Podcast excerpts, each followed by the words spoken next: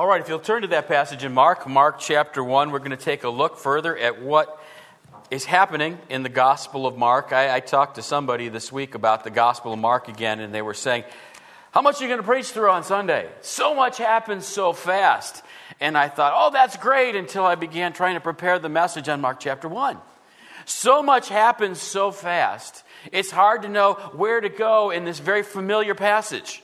And the other question is, why does Mark handle these events in the life of Jesus Christ in the way that he does? Mark is very unique in the way that he handles things. Some of you ladies would probably appreciate the difficulty you have as you get to the book of Mark when you talk to your husbands. How was your day? And your husband says, Fine. How's everything going? Fine. And you're kind of trying to start a conversation, and to him, he's having one. And you're trying to get details. And, you know, well, how are you feeling about this? Fine. And you just can't get him going on it. And I read the book of Mark, and it almost feels like Mark is doing some of that with the events in the life of Christ if you don't understand why Mark is doing what he's doing. And I'll be, I grappled with a lot of this this week as I tried to pray and study and look at this and say, you know, Lord, why didn't Mark include this? And why does he tackle this story this way? And a lot of it goes back to Mark chapter 1, verse 1. You remember how the book starts? Mark chapter 1, verse 1, the beginning of the gospel of Jesus Christ, the Son of God. Mark makes a very bold statement in the first verse Jesus Christ is the Son of God. It's not up for debate, it's not up for discussion. He's just laying it out there as this is the fact. And he's doing it for Romans. And again, when you put it in the context of a Roman citizen in that day, and you put their religious system around this saying that Mark got, Mark gave them something that they're trying to chew on and figure out okay, what does this mean for Jesus Christ to be the Son of God? And so when we look at Mark chapter 1 and you see event after event after event quickly happening one after another, Mark is putting these things together to explain to Roman Christians and non Christians alike who may be exposed to his gospel what does it mean for Jesus Christ to be the Son of God. And we talked about it as we went through verses uh, 2 through uh, 8 already the fact that, well, number one, it's that God already announced that this was happening. In the Old Testament, his prophets announced it. And then, to cement that in the minds of the current people in those days, he sent John the Baptist. And John the Baptist is there as one to herald and proclaim and make straight the way for Jesus Christ to come. And so, all of these things are working in Mark's mind as he thinks through this whole gospel message to say, this is how it's been prepared. But then he gets to the events of Christ's life.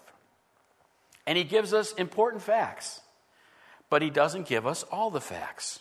And so, as we read through this, we need to ask ourselves what is here? Why is it here? And what is Mark trying to highlight? Because we get to verses uh, 9 through 11 of chapter 1, and we begin reading about something that is in every one of the Gospels. It's the baptism of Jesus Christ. And we read in verse 9 In those days, Jesus came from Nazareth of Galilee and was baptized by John in the Jordan. And when he came out of the water, immediately he saw the heavens being torn open, and the Spirit descending on him like a dove. And a voice came from heaven You are my beloved Son. With you I am well pleased. He begins talking about Christ's preparation for his public ministry. The events that are going to get Christ ready to be propelled onto the scene where he would make an impact like none other in all of history. And as he talks about this preparation, he says, In those days, Jesus of Nazareth uh, came and was baptized by John in the Jordan. Anybody know more about the story than that? Well, you really are in sad shape today. You know more of that story than that. I mean, the Gospels give us all kind. Of, what happens when Jesus comes to John the Baptist and says, "I want to be baptized"? What does John say? Uh, I can't be baptizing you. You ought to be baptizing me. Mark, where is that? It's not in there. And, they had a whole discussion. It's not in there. And a lot of things happened around this that aren't in there. So you've got to ask yourself as we look at this, what is Mark trying to do with this? And he gives us a little bit of it at the beginning. He says, In those days, what days is he talking about? Well, you got to go back to verses 4 through 8. In the days when John the Baptist was baptizing along the Jordan. Again, does Mark give us any indication of uh, how long those days were in verses 4 through 8? He really doesn't. If you read through the other Gospels, we get an impression, at least, that it was probably six months or more. That John the Baptist is in the wilderness, crying out, baptizing, saying, Make way the, the, the, straight the way of the Lord. Repent of your sins and get right with God to be ready for the Messiah who's coming. And in those days, as he's doing that, Jesus comes from Nazareth. Now, again, remember who Mark is writing to. He said, Jesus comes from Nazareth of Galilee. Would he have had to do that for the Jews? He's trying to give the Romans an idea of the region that it's coming from. The Jews knew a, lot about Nazareth. In fact, what did the Jews think about Nazareth? They had disdain for Nazareth, and it goes all the way back, back in when the Assyrians took over and conquered the northern kingdoms in 722 BC. They took and they deported a lot of the Jews. They took them out and took them back over into Assyria. And a lot of Gentiles moved in. So that region in Galilee was heavily Jewish and Gentile. Not as badly mixed as the middle of the country with the Samaritans, but there were a lot of Gentiles that lived up in that area. And so when Philip comes to Nathan and says, I found the Messiah, and finds out, Nathan finds out he's from Nazareth, what is his take on it? Can any good thing come out of Nazareth? The Jews knew where Nazareth was, the Romans didn't. So here Mark is putting things in context. Jesus is coming from up north. He comes down into the southern end by the, the Jordan, and he's baptized by John in the Jordan. Does that raise any questions in your mind? I asked myself two very important questions as I was going through this, and I hope that as we cover this this morning, we can answer those two questions. But number one, the first question as I read this passage was why was Jesus baptized? Now, those of you who didn't acknowledge knowing any more about the story than you know will look at me now and say, I know it was that all righteousness might be fulfilled. And I thought about that. And I thought about that. And you know what I thought about that? I thought, what does that mean? Because I still can't figure out on the, on the surface when I look at this why Jesus would need to be baptized. He comes to John to be baptized, and yet John in John chapter 1, verse 29, looks at Jesus Christ and says, Here is the Lamb of God, the sinless Lamb of God who takes away the sin of the world. Why was John baptizing in verses 4 through 8? It was a baptism of repentance. So, why is the sinless Lamb of God coming for a baptism of repentance. His life required no confession or no repentance. And again, we know that, but think about that. Jesus Christ, the Son of God, the God man, lived, existed on this world for 33 years before the crucifixion without ever needing to repent or confess anything because he was holy. And he, he needed no conversion or transformation. John's out there saying, Repent, repent for what reason? The Messiah is coming. Get ready for him. So you are ready to put your faith and trust in him because I'm baptizing you with water. It's an outward of expression of hopefully what's happening inside you and saying, I want to turn from my sin and be ready for the Messiah. That's what John's baptism was all about. But he looks and said, But he's going to baptize you with the Holy Spirit. He's going to give you a salvation that's going to change your life. He's going to inaugurate a new covenant where these things are engraved upon your heart, and the Spirit of God is going to live within you. And, but John didn't do that. And so, why is Jesus coming to be baptized by John? I felt a little bit better when I read through Matthew's account of it. And again, we're not going to do this all the way through Mark because there's reasons Mark leaves things out. But in trying to figure out the answer to this question, Mark just doesn't give us much information. He just matter of factly gives us like he gave us in verse 1. Jesus Christ is the Son of God. Jesus Christ was baptized by John in the Jordan River. But when Jesus comes to John in Matthew chapter 3, look over at Matthew chapter 3 and verse 14. When you read Matthew chapter 3, verse 14, what's going on? Jesus comes to John and he's got, a simple request I want to be baptized. John's baptizing all multitudes of people, according to what the scripture tells us. We don't know of anybody that John turned away until Jesus comes. And in Matthew chapter 3, verse 14, John says, No, I have need to be baptized by you, and you come to me. Think about that statement. What does that statement say about John's faith? John makes one of the greatest affirmations of the sinlessness of Christ found in all the Gospels. If John felt like there was any sin in the life of Christ, what would he have done? Baptized him without question. He looks at Christ and he says, You are the sinless Lamb of God. You ought to be baptizing me. Was John right in some extent, to some extent? Sure, he was. John's a sinner just like all the rest of us. He had a wonderful ministry that God gave him to prepare the way for the Messiah. Jesus looked at John and said, None greater is ever born of woman. But John was a sinner just like you and like me. And yet, Jesus Christ said, I want to be baptized by you. And John kind of argues with him. And then Matthew chapter 3, verse 15 goes on to say, But Jesus answered him, Let it be so now, for thus it is fitting for us to fulfill all righteousness. And then he consented. John didn't want to do this. And again, you look at the scriptures, and uh, we're not always given everything that goes on there. I don't know how long John and Jesus talked about this thing, but according to the scriptures, it came down to Jesus looked at him and said to him, Let it be so for now. So when John baptized Jesus, he consented, but what's John thinking even as he's baptizing Jesus? He's trying to figure this whole thing out. It doesn't make sense to John. And what does it mean by fulfilling all righteousness? And that's where the key is, I think, as we look at this and try to understand it. Number one, before we understand it, we need to give kudos to John and say, you know what? I need to live a humble, obedient life the way John did. John yielded to Jesus Christ. Is there any indication that John fully understood before he went down into the water with Jesus Christ exactly what it meant to fulfill all righteousness to do this? Now, John, in faith, trusted Jesus Christ because Jesus Christ said, Let it be so for now. And he did it. There's a lesson in that for us, isn't there? Do you understand everything this book tells you about what you need to do as a Christian? Can I tell you what we need to do? Believe it and do it. Because God knows what's best for us. And God has a plan. And even in this baptism of Jesus by John, God had a plan. And as you see this baptism, what you see is Jesus Christ not as a sinner, but identifying with the sinners. It's a foreshadowing of what's to come. You remember what Second Corinthians tells us, Second Corinthians 5.21? God has made him to be sin for us who knew no sin, that we might be made the righteousness of God in him. And as Jesus walked down and is baptized by John, it's going to be a reminder to people in the days to come that this is the Lamb of God who's going to take away the sins of the world. Not his sin, but your sin and my sin. And so this is a foreshadowing. It's interesting when you think about Jesus' baptism really looked forward to the cross and what he was going to do. And our baptism does what? It looks back to the cross and what he already did. And so Jesus is coming, fulfilling God's purpose.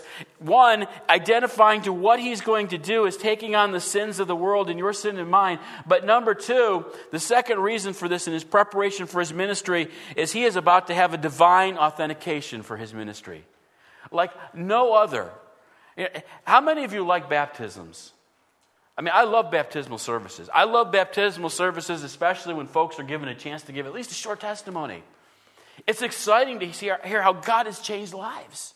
How the Spirit of God has convicted people and brought them to Jesus Christ, and they want to live for Christ and they want to follow Him. And when I was a kid, and we've done it a few times here, my wife really loves it when we do it because it, they did it at our church. But often, what we would do, someone would be baptized, and then the congregation would sing that chorus I have decided to follow Jesus. Because that's what you're testifying to. Jesus Christ has saved my soul, forgiven my sins, and now I am dead with him and I'm living for him and not for myself. And it's a wonderful picture. And so, as we see this picture and this wonderful opportunity to see what God has done, we then see the baptism of Jesus Christ, and we see something much, much more powerful than any baptismal service I've ever been to. God is going to put his stamp of authentication on Jesus Christ's ministry. Verse 10. And when he came up out of the water, immediately, remember how John works? Quickly, quickly, quickly. Well, John, Jesus goes down to the Jordan. John baptizes him. And then immediately, as he comes up out of the water, what happens? He saw the heavens being torn open and the Spirit descending on him like a dove. And a voice came from heaven You are my beloved Son, with you I am well pleased. It's interesting again, Mark doesn't share any of the dialogue, but he shares the action going on. He doesn't share the dialogue between Jesus and John, he does share the truth of God concerning the Son of God. Because it's, again, another proof to those that John is writing to that this is truly the Son of God. This is something unique that happened. He came out of the water, and look at that verse, what it says. It says, and the heavens being what? Torn open. What does that look like? It's interesting when you look at that verb torn open. You see, I've, I've seen the, the, the, the, lovely paintings, you know, where the clouds have kind of parted a little bit. You see this dove floating down. And, and it, there's, there's some truth to some of that as you're seeing what's going on. But this was a huge event. The, the torn open here, that word is meant as a form to tear or to rip. It's the same verb, it's only used one other time in Mark. Remember when the centurion looked at Jesus Christ on the cross and said, Truly, this is the Son of God. And then Scripture tells us what? The veil before the Holy of Holies was torn in two. It's this verb, it's ripped in two. God tore it apart to show now there is access to God through Jesus Christ. You don't have to be held apart from God. And that verb is used here as well. As Jesus is sitting here, God is making a dramatic statement. So I doubt it was just a couple clouds that parted a little. I can't tell you exactly what it looked like. There's only a few times in Scripture where we see this idea of the heavens being torn open. Remember when Stephen was stoned? Stephen looked up and said, You know, the heavens were open to him. He saw Jesus Christ standing there, waiting for him. It's special occasions, but this one even more so because as he comes out, the heavens are rent open, and then the Spirit descends on him like a dove. Don't take this as the only thing you take home, but what does the verse say? Does it say a dove descended upon Jesus Christ? It says, The Spirit of God descended like a dove. And so we see so many paintings of this dove descending on Christ. I'm not sure exactly what this looked like because you know how, how Luke describes it? Luke describes it in his book is in bodily form the Spirit came down like a dove. So, in some way, shape, or form, people saw, but they knew it was a supernatural thing happening. And it's not like lightning struck, it just came down slowly and settled on Jesus Christ, the Spirit of God. As the Spirit comes in, and he, he comes upon Jesus Christ, and he is going to empower his ministry. And again, don't ask me to explain exactly how that works because we're going to get into Trinitarian things that I just can't. We have a vast God. But Jesus Christ in the flesh, the Spirit's working together with him. Why does Christ need the Spirit? The Spirit of God works with him. That's what I can tell you as I look at this. Because you're going to see in just a moment, the Spirit's going to thrust him out into the wilderness. So the Spirit is a key part of his ministry. So the Spirit comes down, and it's the idea, again, it's the anointing saying, This is my Messiah. This is the Christ. This is the Son of God. As you see this visual picture of the Spirit descending upon Jesus Christ, but even more impacting than that as that happens, there's a voice. There's a voice from heaven. Who does Mark say the voice is? He doesn't say. How do we know who the voice is? Because the voice says, This is my beloved Son. It's the voice of God. What did that sound like? Come on, Mark, give me some more information. He's not going to give it to you, but it's very clear. The voice of God comes down. He looks down and says, You are my beloved Son, and with you I am well pleased. Now, I love what one commentator said that because I started pulling that phrase apart. I want to know what every word meant, and it's a great study. And there's theology, there's good theology in here, but there's a danger. And the danger is we fail to hear what the voice actually says while we're pulling apart all the words. What did the voice say? This is my beloved son. Why is that? Mark left out so many pieces of this story. Why is that one so important? Because Mark already said in verse 1 Jesus Christ is the Son of God. You want proof? God ripped the heavens open, sent his spirit to descend upon him, and verbally let us know in case we missed it. This is my beloved son. Don't miss that. It, say, well, how could you miss that? The Jews did. There's a time when Jesus Christ is going to be standing before the scribes and the Pharisees and, and the chief priests and the elders, and they're going to ask him in chapter 11 of this book, as he's healing, as he's forgiving sins, they got really irritated with him. How do you get irritated with somebody who's healing the sick? Your power base is being eroded. And they look at him and, and they're all about the power and the authority, and they say to him, By what authority do you do this? What did Jesus point back to? He asked him a question. He said, Well, the baptism of John. What was the greatest event during the baptism of John? This is my beloved Son in whom I am well pleased. And he looks back and says, that, that, that baptism of John, was it from men or was it from God? And again, we read the story, and the scribes and the Pharisees and the elders, they didn't want to answer him. Why? Because the people believed that he was at least a great prophet.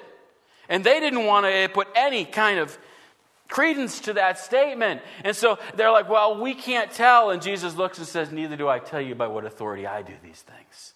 But by what authority did he do those things? Anybody who was there that day know. God himself looked down and said, This is my beloved Son. That's the authority behind it. He is the Son of God. That's why, as we look through this book, Mark again and again and again is going to go through so many quick things happening in the ministry of Jesus. But chapter 2, verse 5, he has the power to forgive sins because he is the Son of God. He has the power to accept sinners to himself later in that chapter because he is the Son of God. He has the power to call a tax collector to be one of his disciples because he's the Son of God. Can you imagine what that did in the lives of the disciples? Uh, Mark talks, Mark doesn't talk about a lot, but he talks about that in chapter 2. He talks about the fact that Matthew was called, if you're a Jew looking for the Messiah, who's the last person you want to be to, as one of the, the 12 close, intimate disciples of Jesus Christ? A tax collector. He's colluding with the enemy. Not only is he doing that, he's giving my money to the enemy. And Jesus Christ looks and says to Matthew, What? Follow me. The same thing he said to Peter and James and John and the other disciples. He can do that because he's the Son of God and he changes hearts and lives. Healing of the sick, casting out demons, recovering the true intent and meaning of the Sabbath. He gets to redefine the Sabbath for the scribes and the Pharisees. And he drove them crazy because what he did was through the authority as the Son of God. Not only that, but he goes on later in this book and he's going to challenge the religious establishment. He's going to challenge the oral authority of the scribes and the Pharisees. He's going to challenge the way they use the temple. He's going to challenge the authority of the Sanhedrin. And it all goes back and is authenticated, at least at what point? When God looks down and says, By what authority is he doing this? This is my beloved Son, and in him I am well pleased. What a testimony as we go through this baptism of Jesus Christ. Not only that, but then verses 12 and 13. He's prepared for ministry by his public baptism and what God is doing in putting his stamp of approval on Jesus and his ministry. But then in verses 12 and 13 it says, And the Spirit immediately drove him into the wilderness. I was struck by the fact that Mark is probably the only gospel that left this picture in my mind so vividly. Jesus Christ is at the Jordan. The heavens are ripped open. The Spirit descends upon him to blessing and power and guidance in his ministry. God cries down, This is my beloved Son in whom I am well pleased. That is a mountaintop spiritual moment. You would expect to go from there to joy and rejoicing and, and having a wonderful time. And what happens in the life of Christ? Immediately, what happens? Satan gets in and messes things up. Not exactly. He's involved but whose plan is it from G- for Jesus Christ to go from baptism to the wilderness and temptation? Immediately. That's God's plan. How do we know? Look at what it says here. The Spirit immediately drove him out into the wilderness. That is a powerful word. The idea is he propelled him out into the wilderness. The Spirit is guiding Jesus' ministry, and he sends him into the wilderness. And he was in the wilderness for 40 days. What happened during those 40 days? Mark doesn't tell us. You know, the other interesting thing, take a look at these verses. He was in the wilderness 40 days being tempted by Satan. Well, what happened? How much does Mark tell us? Mark's expecting you to go to Matthew and Luke and John to get those details, isn't he? Those books don't exist yet when Mark's writing his gospel for all intents and purposes. So, what is Mark doing here? Mark has a very pointed purpose in talking about his temptation. And he gives us a summary without details because this testing is a big part of Jesus Christ's ministry once again. It's divinely orchestrated. God decided that Jesus would go from baptism to temptation. And we know from reading the other stories, when he was in the wilderness for 40 days, how much was he eating? He fasted for 40 days. So in his flesh, He was at a point of weakness. And Satan comes and tempts him. And is Satan successful? You guys are sleeping this morning. Is Satan successful? No. You're not here today if he was. But he's not. Well, what does Mark say? He was tempted by Satan. Period. How do we know he wasn't successful? Mark's going to tell us later. Mark's going to show the battle that Jesus Christ is going to have through his miracles, through his parables, as he attacks all that Satan has put down here in his kingdom. The idea goes all the way back. John knew it. 1 John chapter 3 verse 8, whoever makes a practice of sinning is of the devil, for the devil has been sinning from the beginning. So as Jesus goes out into the wilderness and he's tempted, what's the devil's objective? If Jesus Christ will only sin, now it's my kingdom that wins and not his. God's whole plan is messed up. And we know how he attacks him from other passages, but Mark's not going to cover that.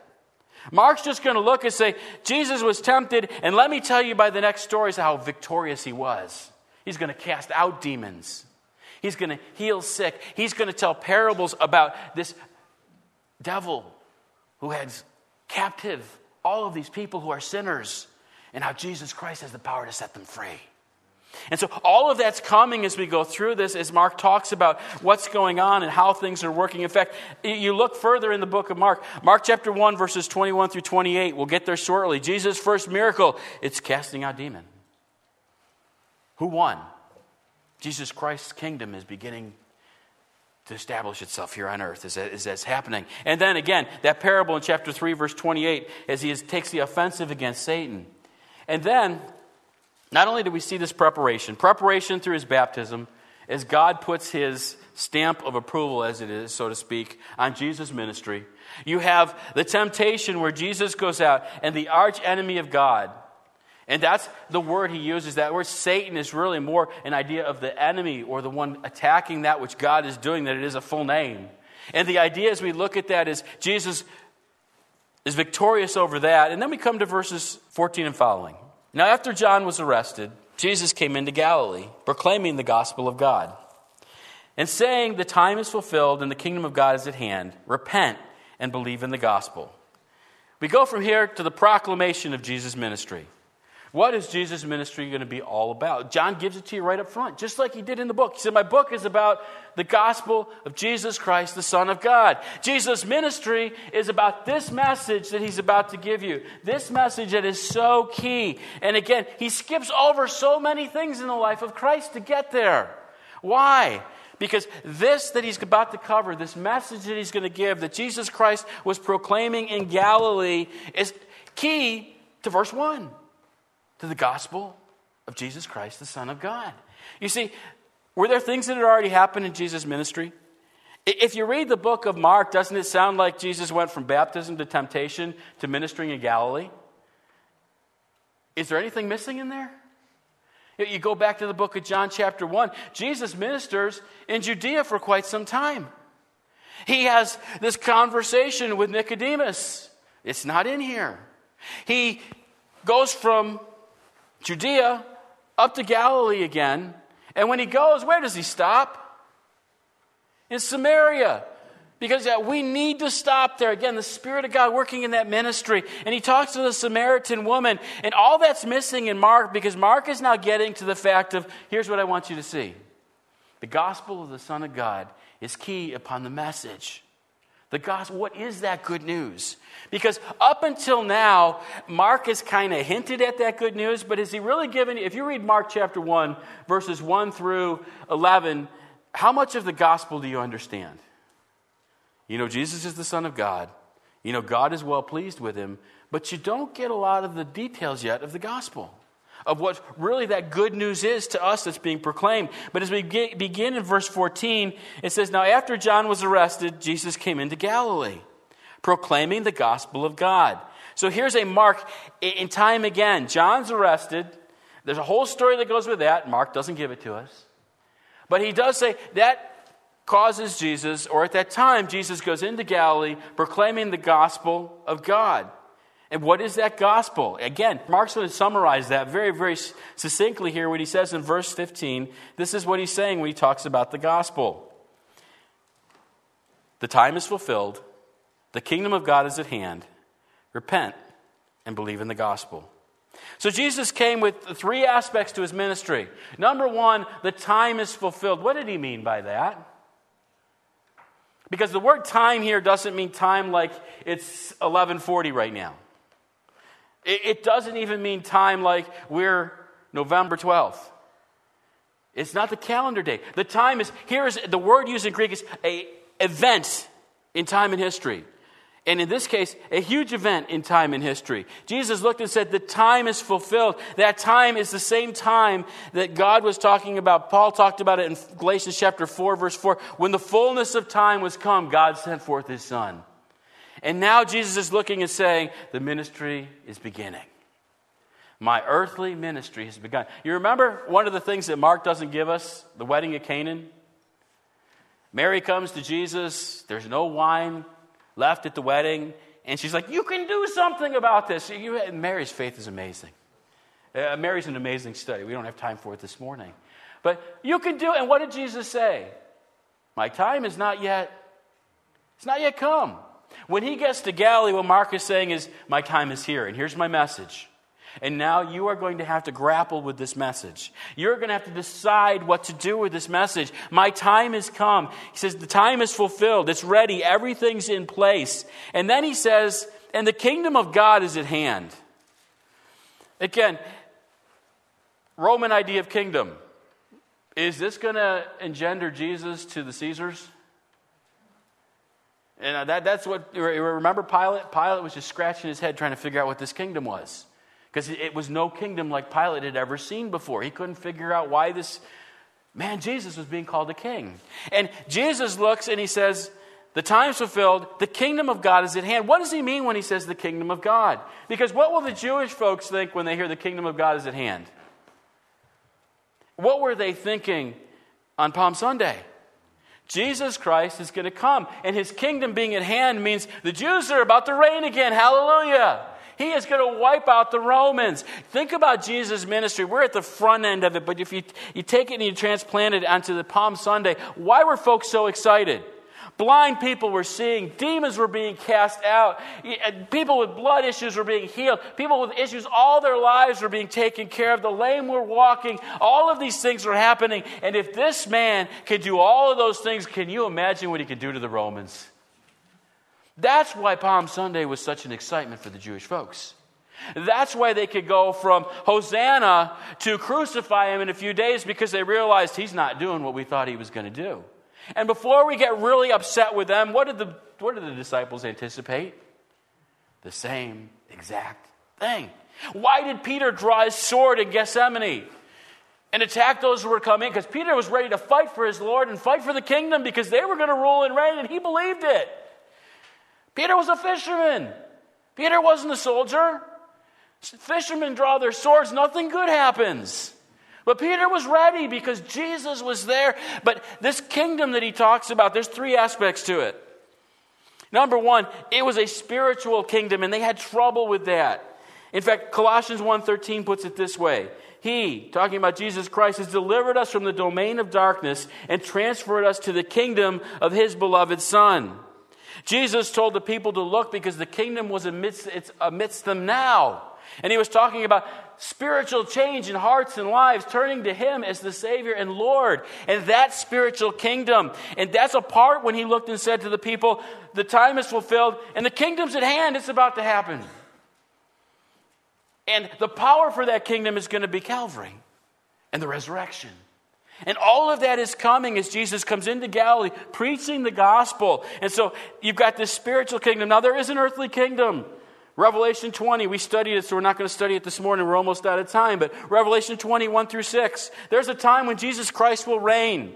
And that kingdom that the Jews anticipated will be here on earth. And all of those promises to the Jewish people and to David and his descendants throughout the ages will be fulfilled through a thousand year reign of Jesus Christ. And Glory be to God. That's not the last aspect of the kingdom. There's an eternal kingdom. Read Revelation 22. New heaven and a new earth. All the old things are passed away. No more sin, no more death, no more tears. And Jesus Christ will, for all eternity, reign. So, this whole thing is being talked about as Jesus comes and he says, the kingdom of God's at hand. And we're in the midst of seeing it established, the spiritual part, now and soon. If the signs of the times are anything like they look like, that second phase can't be long off. Jesus Christ is coming again to establish his earthly kingdom. So he says all this is happening. So, what is our responsibility? Look again at that passage. It says, The time is fulfilled, the kingdom of God is at hand. What do you need to do? Why am I preaching in Galilee? Why is this gospel going forward even today? Because you need to do two things repent and believe in the gospel. There's, there's the gospel. There's the message that he began talking about in verse 1. How do we come to Christ? How do we know our sins are forgiven? How do we know we're headed to heaven? How do we know we're in a right standing before God? You repent and you believe the gospel. And that first thing's been taken out of many of the presentations of the gospel. But that is so important. Why was John preparing the way? What was he doing? He was telling people you need to repent of your sin. We're sinners. And we don't live in a society that wants to think about being sinners. It goes, it goes way back, but you know, it, it, as we study more modern age, it goes back to Darwin and evolution. Why is that so important to them? Why can people look at these crazy ideas in evolution and say, it's good science when they know it's not? Because for them it has to be. Because if this stuff isn't here by accident, if there wasn't a big bang or whatever we want to go back to, and it created all that we have, then there's a creator. And all this order we see was put together by a God who is in control and sovereign and knows what's happening. And if there's a God and it didn't just happen by chance, then He's the God who controls all these things. And I am going to answer to Him. So it's much easier for me to believe this all happened by accident because I don't want to answer to anybody but me. You say, Really? How do you think we can be where we are today? Where genders aren't genders anymore. Marriage isn't between a husband and wife. Abortion is the election issue that's carrying elections all across the nation, and it's not in favor of life. How do we get there? Because we don't feel like we have to answer to God anymore. We answer to ourselves, and whatever feels good to us, we put it into place. And Jesus Christ is coming and saying, Repent of that nonsense. that sin. Repent of the sin in your life. And that idea of repent, again, often we look at repentance and we get nervous because for by grace are you saved through faith, and that not of yourselves, it's the gift of God, not of works, lest any man should boast. That is absolutely gospel truth. Repentance is also the gift of God. It's the Holy Spirit of God working in our hearts and bringing us to the fact that we realize that we are sinners in need of that gospel, in need of that faith. And so Jesus is looking and saying, What John told you was true. He said, Repent and turn. Turn to God. It's not that you're doing works to become like you ought to be, but you have to be convicted by the Spirit of God and say, you know what? I don't want my sin, I want God. I want to please God with my life. I would love to have a stamp of approval like God looking down and saying, in that person, I am well pleased. And that's what the gospel is all about repentance and belief. So we have to repent. We have to have this change of mind of who we are in our sin and turn to God. And then we have to believe in the gospel. What does he mean when he says believe in the gospel? There's, that's, that's been muddied. The waters have been muddied by all kinds of things. Uh, again, I shared yesterday, I've got a Roman Catholic neighbor and I'm burdened for him and I don't know how to reach him. And it seems like every time I have an opportunity, it's a bad time to try and talk with him because stuff just gets messed up. And you, it, but I keep praying for him because he believes he's a good person. He's religious, he's a good Catholic person. But he believes that if he does enough good works, he's going to heaven. He told me that on the phone the other day. Now, he had to hang up right afterwards. I thought, I'm coming back. I got a book. I got a book on my desk saying that what is the gospel, and it's a gift for him for Christmas. Maybe the last gift he ever lets me give him. But uh, he's a great guy. He'll give you the shirt off his back. But he told me, you know, I think we, we had a man die in our neighborhood, and that's how we got talking. He said, I think as I'm looking at things that I'm a religious guy, and I thought, well, that's okay. That's good, I guess. And he's like, and I'm pretty sure I've done enough good things that God's going to accept me. And I thought, this sounds like one of those illustrations you give, but you have no name to put with it. And then he said, you know, and if God won't take me after all the good things that I did, I guess I'm probably just going to go to hell, and that's it. I just, there's no hope. I said, but there is hope. And he's like, I got to go. And I'm like, oh, and you're on the phone. So conversation over, but it, it, it can't be over yet. Because the belief in the gospel is it doesn't matter if I'm religious. It doesn't matter how good a person I am. It matters what do I do with Jesus Christ. That's why Mark starts this way. the beginning of the gospel of Jesus Christ. If you get Jesus Christ wrong, none of the rest of it works. And so Mark is looking and saying, This is what Jesus preached repentance toward God and faith in our Lord Jesus Christ. So that faith is trusting in Him, trusting in His finished work of redemption for over sin and victory over death, and placing my faith entirely in Him and not at all on me. And believing that what God did through Jesus Christ on Calvary, He did for me. Well, what does that look like? What am I tr- when it says trust in Jesus Christ, what am I trusting him for? And this is at the heart of salvation. And don't get this wrong. So, am I trusting him for forgiveness of sin? Yes. But if you walk down an aisle and say, I want my sins forgiven, pray this prayer and walk down the aisle, feel good about yourself because your sins are forgiven and you live like you always lived and you do what you always did, that probably wasn't saving faith. It's a part of it. But there's more to it than is it eternal life in heaven? Yes, it is. Eh, eh, that's a benefit. That's what God does graciously for us. But if you walk down an aisle and say, I want to come to Christ because I don't want to go to hell, I want to go to heaven, eh, that's not what you need to be putting your faith in. It's a part of putting your faith in Christ. Is it a recovered relationship to the Father? Now we're getting closer. Yes, it is. Because your sin has separated you from God. And we don't hear much preaching on it nowadays, but because you're separated from God, you are under God's wrath, and God will send men and women who are under his wrath to an eternity of punishment in hell. It's not all over after this life. It's not that God's going to let us all into heaven at the end of the day. There's a, a, price to be paid. What this trusting in Christ is, is I am relying on Jesus Christ to secure for me a righteous verdict from God.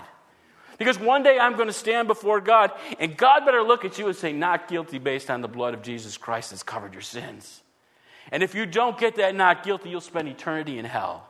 And I trust in Christ and Christ alone and what he did for me in Calvary, the fact that the Son of God took my sin upon him and died on Calvary, and I put my faith in that and that alone.